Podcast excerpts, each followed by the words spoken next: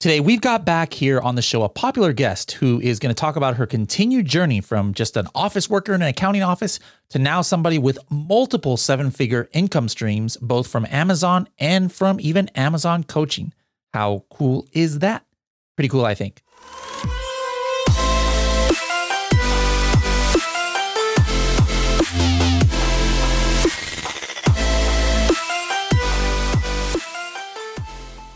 Hello, everybody, and welcome to another episode of the Serious Sellers Podcast by Helium 10. I am your host, Bradley Sutton, and this is the show that's a completely BS free, unscripted, and unrehearsed organic conversation about serious strategies for serious sellers of any level in the Amazon world. We've got a serious seller, my sister from another Mr. Tamara T. How's it going? Hi, Bradley. I am amazing today.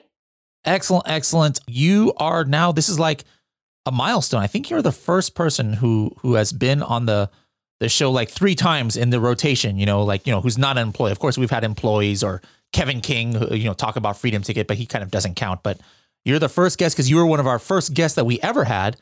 And then you know it was like a year or so when you until you came on the second time, and then even since that second time, now it's been like well over a year since you've been on. So like you you might be our very first guest to be on this show three times. I love it. All right. So, Tamara, you have just come leaps and bounds every time we, we talk to you. I mean, the first time we talked to you, uh, you were, I don't know, maybe, maybe only a, a, year or two into your Amazon journey. Then you made a huge, uh, uh, you know, leap uh, in, in, what you're doing on Amazon the last time. And so, like, I'm just curious about, we're going to be getting into what you've been um, doing lately. But just for the people who maybe didn't hear those other episodes, what can you give you like a, a two minute life story to bring us up to at least last year's episode. And then in this episode, we're going to talk about what you've been doing the last year. Yeah, of course. So I started Amazon FBA four years ago, 2017. The first year was really hard, challenging. I basically made nothing. Um, and then the mm-hmm. second year, everything just kind of came together. And that's when I hit my first six figures in sales. And then um, last time when we spoke, Bradley, that's when I did seven figures. So here I am now. Nice, nice. And what did, what was your before Amazon? You worked in like an accounting office, was it? Yes, I had a corporate office job and I worked in an accounting office and engineering and, you know, all that boring stuff. Cool, cool, cool. Uh, your life is definitely not boring right now. Um, don't you have like a, a house that has like 17 billion bedrooms and, and 13 million baths, right? That you moved into in the last year? Honestly, my life is never boring anymore. I actually wish it was going back to boring because now I can barely catch my breath. But yeah, so I've um we bought a new home last year. I remember when we spoke on that podcast and now it's been a year. It's crazy how fast time flies. Yeah, that's that's crazy. Uh love it. Love to see it. I don't know if you follow me in all, all my social media, but uh, I'm trying to trying to, you know, I don't have a fancy house yet, but what I did was I made a helium 10 basketball court at my house. I have a big property, so I have a huge basketball court now, full basketball court with a big helium 10 logo in the in the middle there. So I'm trying to get on Tamara's level here. I need to come visit very soon. Excellent, excellent, excellent. Now, uh, what I want to talk about is, you know, I know one, uh, you know, other than your Amazon business scaling, I know, you know, one thing that you've been scaling a lot is is your your your coaching and and your course and things. And so as you do that, you're interacting with a lot more, you know, Amazon sellers and students that you've helped. So what I what I would like to talk about just for the first part of the show is maybe some of your favorite success stories amongst your students where, you know, it's an inspiring I mean, you yourself have an inspiring story. Like you said, you had a very boring life and working in an accounting office and now you you've got a big house and you're making tons of money on Amazon. But what are two or three stories that that stick out in your mind of some of your students? Um, just, just our goal with this show is we want to inspire people. There's a lot of people who listen to the show who maybe are like where you were in 2017 and like, man, I'm just stuck in this job. And so let, us give them some uh, some inspiration here. So I have one success student who is absolutely amazing. She was actually in college mm-hmm. from Australia and she was kind of like me. Like when she started, everything was very overwhelming, confusing. Um, and then she got into FBA Winners, which is my program, which comes with coaching and all that good stuff. In just under a year, she was able to do over $20,000 every month in profit. And here is the good part, Bradley. I literally just hired her to be an Amazon coach for my program. So a lot of the students are so excited. They're like, oh my gosh, like I was just like her. Mm-hmm. And now we have her at a whole new level. And now she's teaching others on my team. So um, I was very excited about that. She actually just started last week. Nice. Nice. Yeah. So come full circle. Any other stories that stick out in your mind? Yeah, I had another success student. Um, he is actually from California, very close to you guys. And his biggest problem, I remember, was PPC. So PPC was like extremely confusing to him. And I know it's pretty confusing to a lot of newbies out yep. there. But it's kind of like a one, I feel like once you get it and you understand it, everything after that becomes a lot easier. So for him, after he um, took my training in FBA Winners and he got his product all launched, making profits and everything, he decided to become a coach himself, started his own YouTube channel. Um, and you guys might know him, but he's been around uh, for like over a year now. So he's got his own brand and everything. And that makes me feel extremely happy because I just see people becoming more of what they want to do. Um, yeah. Not just selling on Amazon, but then spreading the word and how great it is. So I um, I really love that story too. That story, actually, both these stories are on my YouTube channel. If people want to check that out.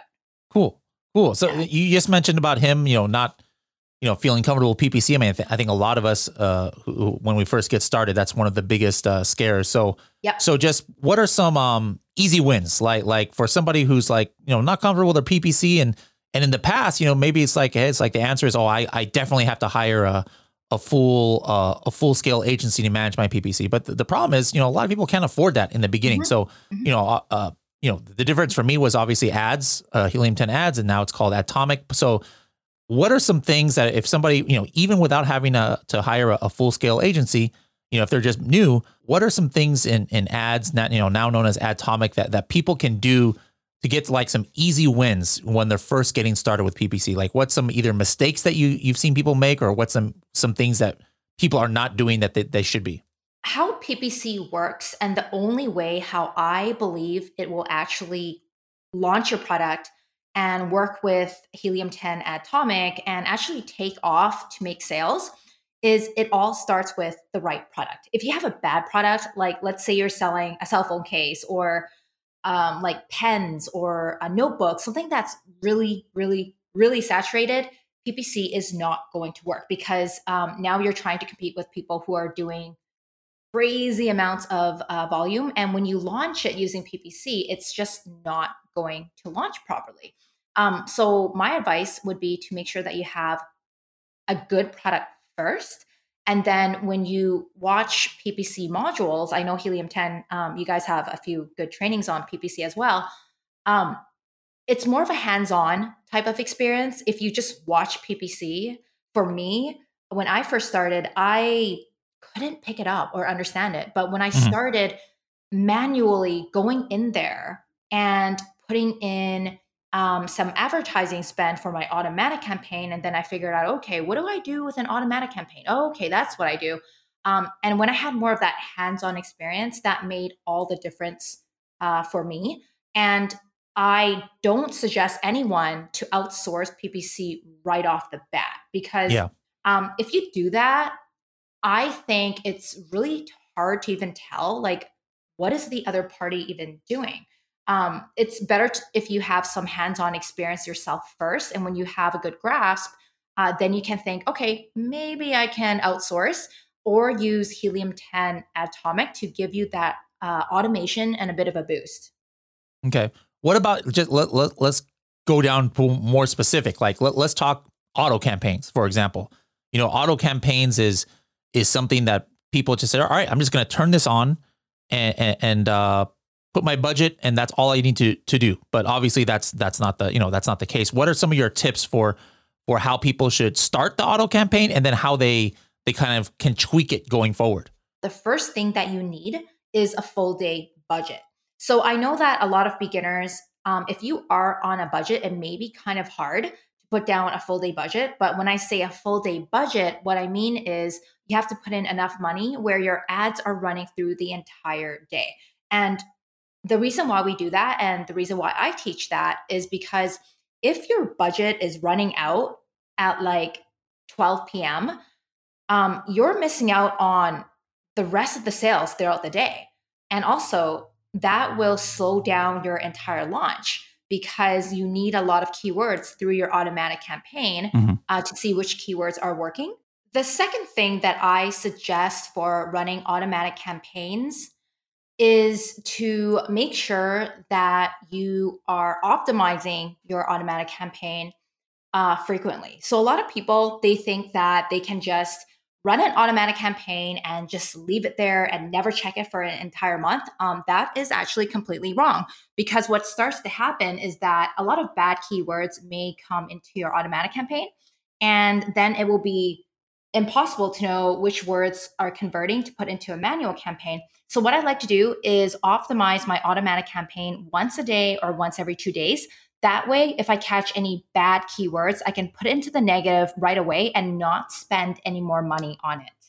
Cool, cool. I like it. Now, how does it differ, like your PPC strategy, still just sticking on the auto campaign for like when you first launch, as opposed to like now you've been, you know, you've been out there for like you know three months like you're pretty you're probably a little bit more you know you understand that you can you, or you're more willing to lose money a little bit or to be you know to not make profit in the beginning right? But like where do you draw the line where you're like all right now i need to get my acos under 20% or whatever your target is if your product is not a good product ppc acos is going to be very very hard for you to bring down. Because if your acos is super high usually that can mean that your product is just very, very competitive.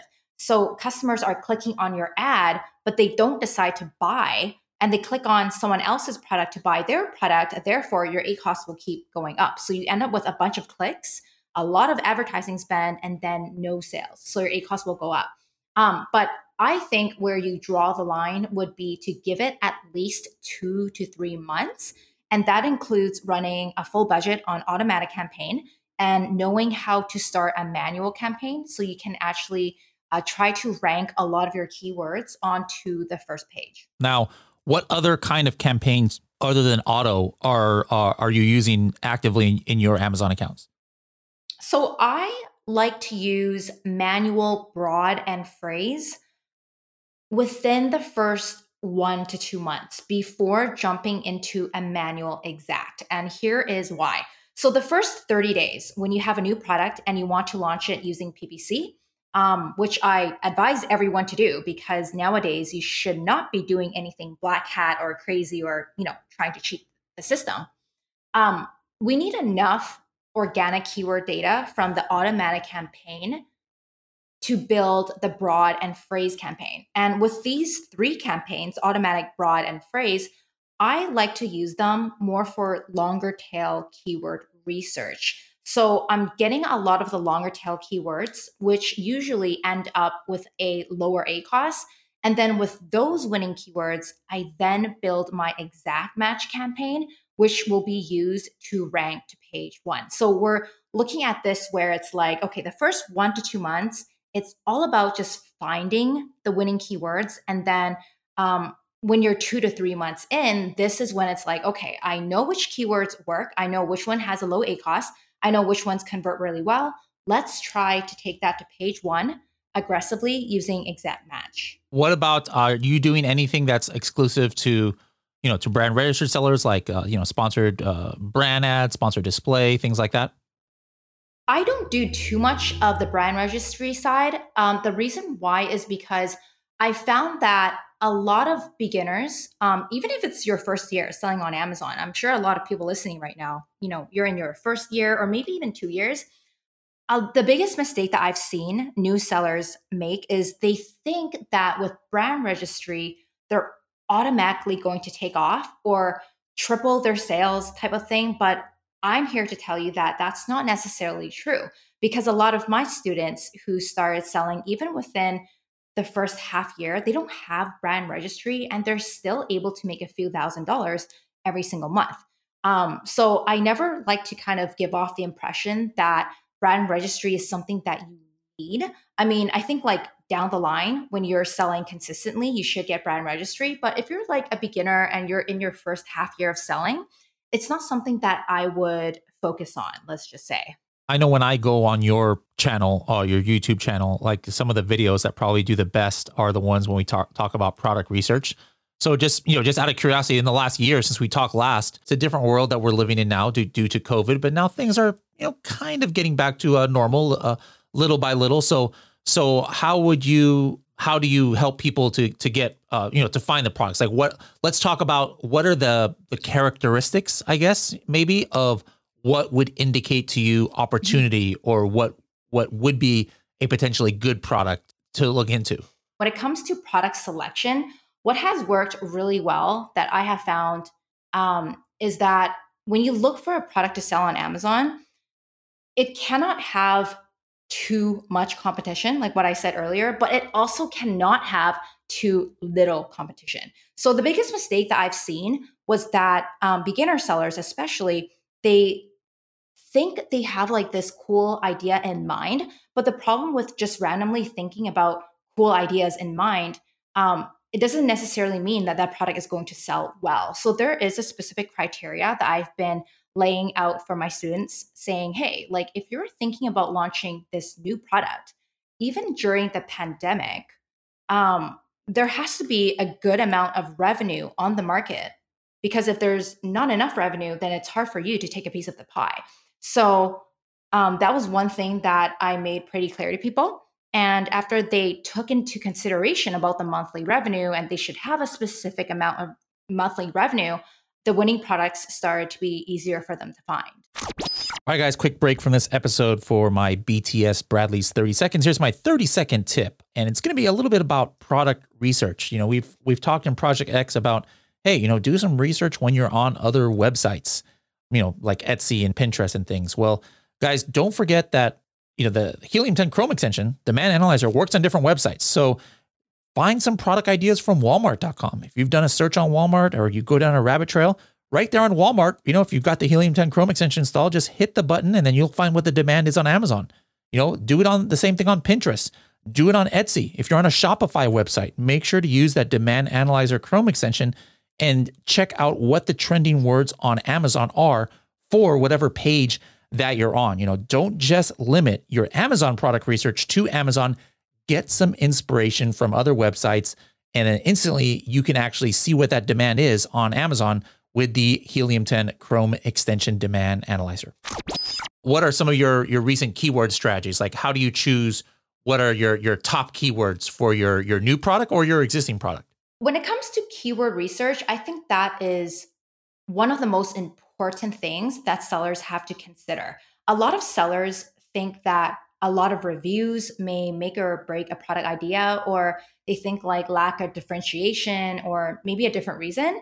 Um, but when it comes to keyword research, I think it's one of like the top most important things that you need to look into because if you are typing in a keyword into Amazon.com, and not enough people are searching for that specific keyword, it means that nobody wants that product. And if nobody wants that product enough, you are not going to make money. So when it comes to keyword research, I like to find keywords where they are very specific to what I am selling. So, for example, I sell in the kids' um, toys category in Amazon, and a keyword like kids' toys is very generic not specific. And if I look up kids' toys, that's, you know, the keyword is huge, tons of searches. But what we need to focus on is specific keywords related to kids' toys. So, what type of kids' toys am I selling? Um, I might be searching for sand toys hmm. for mm. the beach or water toys for the park. So, it's more specific. Um, so, I would suggest sellers when they are choosing a product, um, make sure you're doing the keyword research where it actually specifically describes your product. Because remember, customers need to uh, be searching those specific keywords to make a purchase decision. You know, sometimes people might focus too much on keywords and then they don't uh, understand the kind of triggers that uh, kind of help a buyer, like photography. So, keywords is my favorite part of uh, of Amazon and so important to get discovered but then people don't realize, I think that, hey, you can have the best keywords and optimize it. But then if once people get to your listing, if it's crap, you know they're not going to buy your product regardless of what keywords you have. So like let, us just talk about that part for a second. Um, the, the the obvious thing about the visual aspect of a Amazon listing is the photography. So let's say somebody is newer and maybe they can't afford to go get a $1000 professional photo shoot or things like that. What are just some general tips though that a newer seller can can can follow where they can still make sure their their photography is on point and and they're not like losing customers based on bad pictures? Yeah, so when I first started, I was on a very tight budget because I came from a 9 to 5 job and I wasn't getting paid too much. I actually did my mm. photos myself. Um, I went onto Amazon and I bought something called like a photo light box where the background's all white. It has like this cool lighting, and you would just take pictures with your product in this white background light box and it will turn out pretty decent.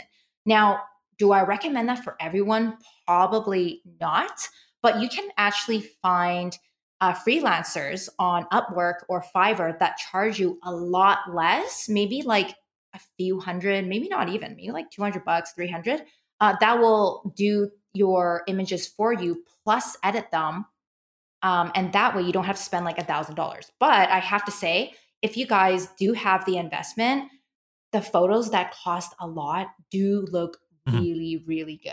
So um, I don't think it's required to spend that much, especially if you're like a newbie, but you still want photos to tell a story. Um, and that tells the customer, okay, this is what my product does. This is how big it is. Um, add some lifestyle photos, make sure it's edited, make sure it's on a white background. As long as you have like the basics, I think you can get away with uh, like a cheaper kind of deal for images. Do you have a, a formula you usually use or, or teach? Yeah. So, one of the most common questions that people ask me is Am I allowed a model with my product as my main image? Now, that actually is against terms of service. You're not supposed to add like yeah. a baby or like a human or something with your product, but a lot of people do it. So, um, I actually want to make clear that you're not supposed to do it. And when you see other people doing it, just leave them alone because eventually maybe their listing will get suppressed or taken down. But your main image is the most important, especially if you want to uh, rank your product using PPC and launch using PPC. The main image is the most important um, because that will uh, let the customer choose, like, oh, should I click on it or should I not? Like, do I like like this main image or do I not? So I would say the first three images should be just the product only, different angles of the product, um, maybe different lighting, and including the size. And for lifestyle, I like to add two images. And then for the other additional uh, one or two images, I like to put some benefits. Or what I have found work best is a comparison photo. So I actually just did a YouTube video on uh, product images but long story short, comparison photos I find work really well. So, for example, the left side will be my product and what it can do. And then on the right side of the same image, it will be about my competitor's product and what they don't have.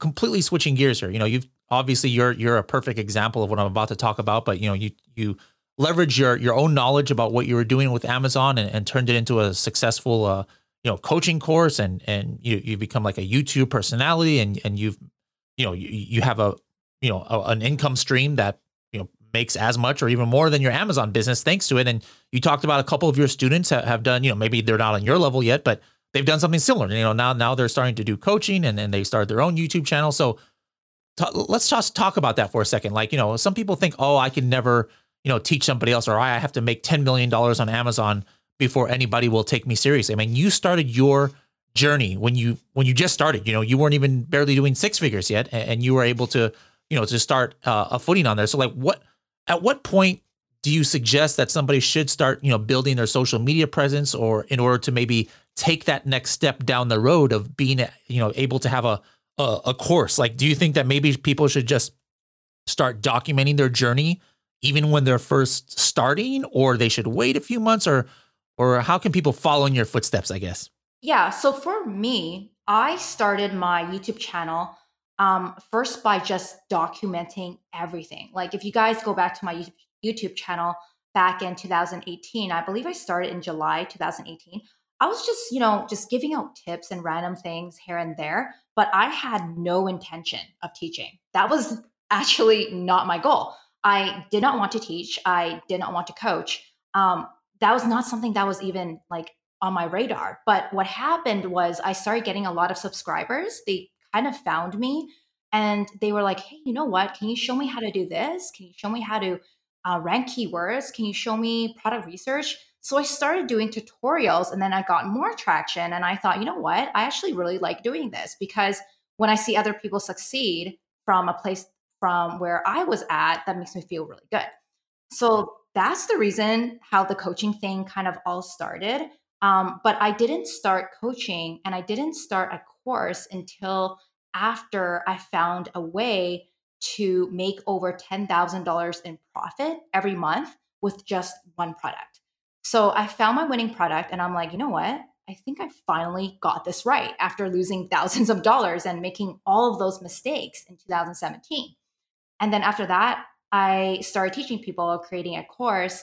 Um, but I have to admit that if I had a job or if I had other personal commitments, there was no way I would have been able to coach or to start a course. So I personally don't think that a course or coaching is meant for everyone, especially if you are someone that is more behind the scenes and you have other things going on in your life because having a coaching program um, and a course and a channel and Facebook and people messaging you, yeah. it's a full time job. Like it is just like Amazon. I know a lot of people say, oh, like, why do Amazon sellers become coaches? Um, you know, like maybe I can do it too. And sometimes there's negativity built around that. But the truth is, it's no easier than selling on Amazon. I promise you that much. Having a coaching program, becoming a coach, having a YouTube channel, and constantly working at it every day, making sure people are happy, making sure people are getting results, and putting content out there, and you know, everything that comes with coaching it's a full-time job. Would you suggest that to be the path of others, like where how you started on on YouTube first? You know, some people do it on Instagram.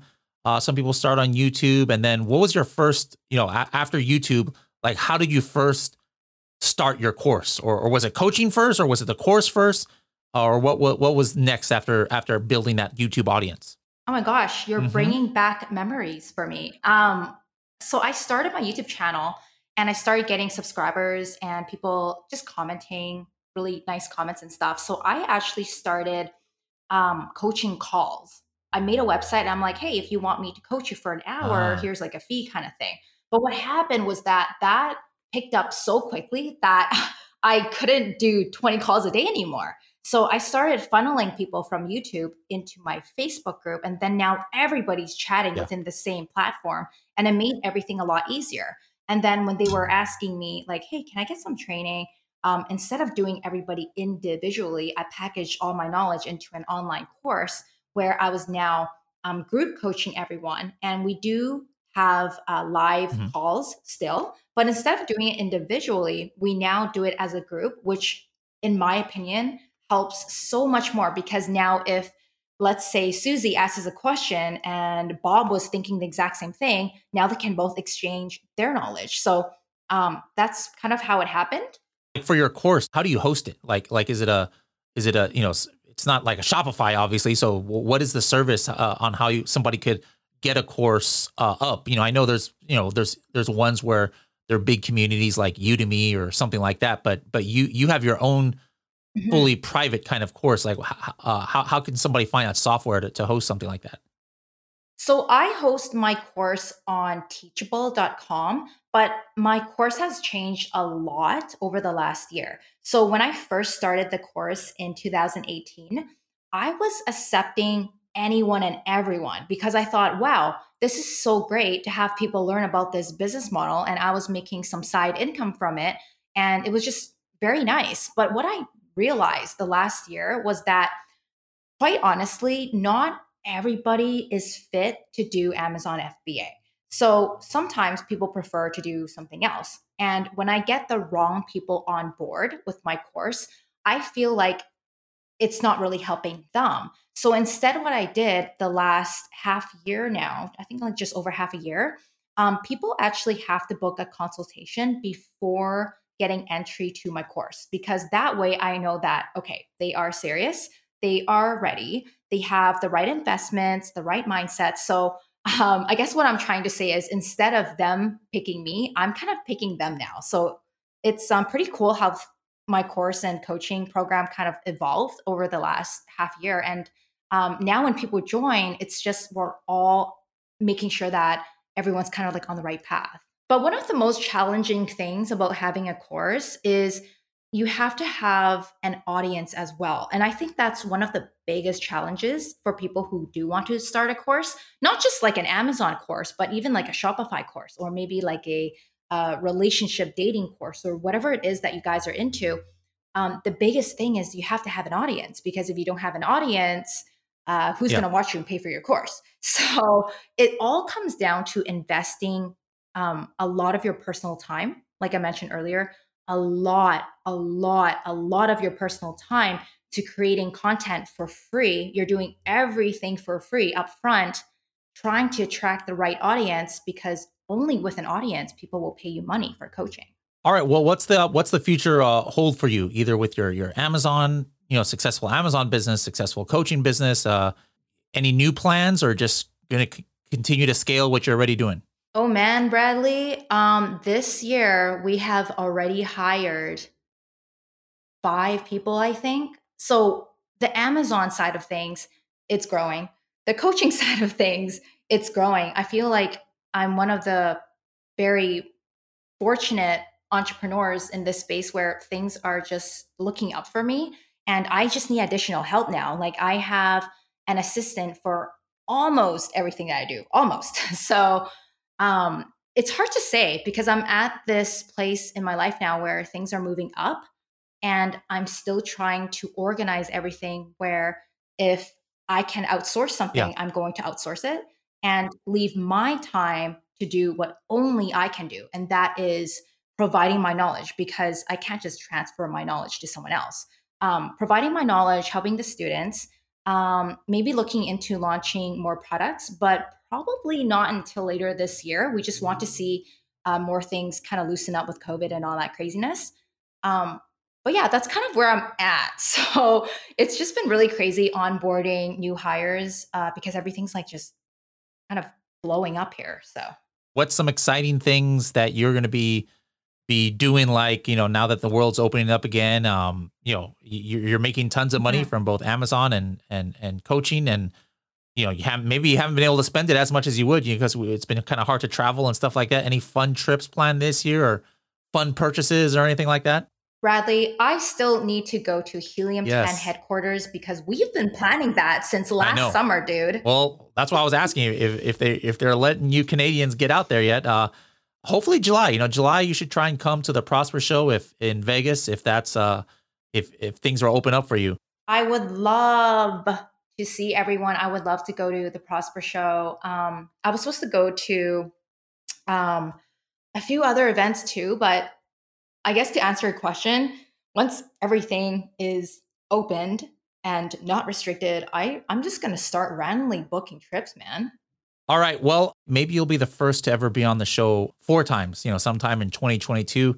It'd be great to catch up and, and see what you know how your strategies and and and you know things have evolved over the next year because one thing we all I think we all know that the only thing consistent on Amazon is change. And so, you know, two years ago, if I would have asked you these same questions I did today about your auto campaign strategy and and keywords and different things like that, a lot of this probably, you know, you weren't doing two years ago because we have to kind of like uh, you know, adapt and um and so it'd be great to, you know, reach out to you next year and then see, you know, what new strategies you have for us and and see uh, maybe maybe you bought some new houses or some new cars or, or something too to help inspire some of our people who are just getting started. I really want the Mercedes G63, the G wagon.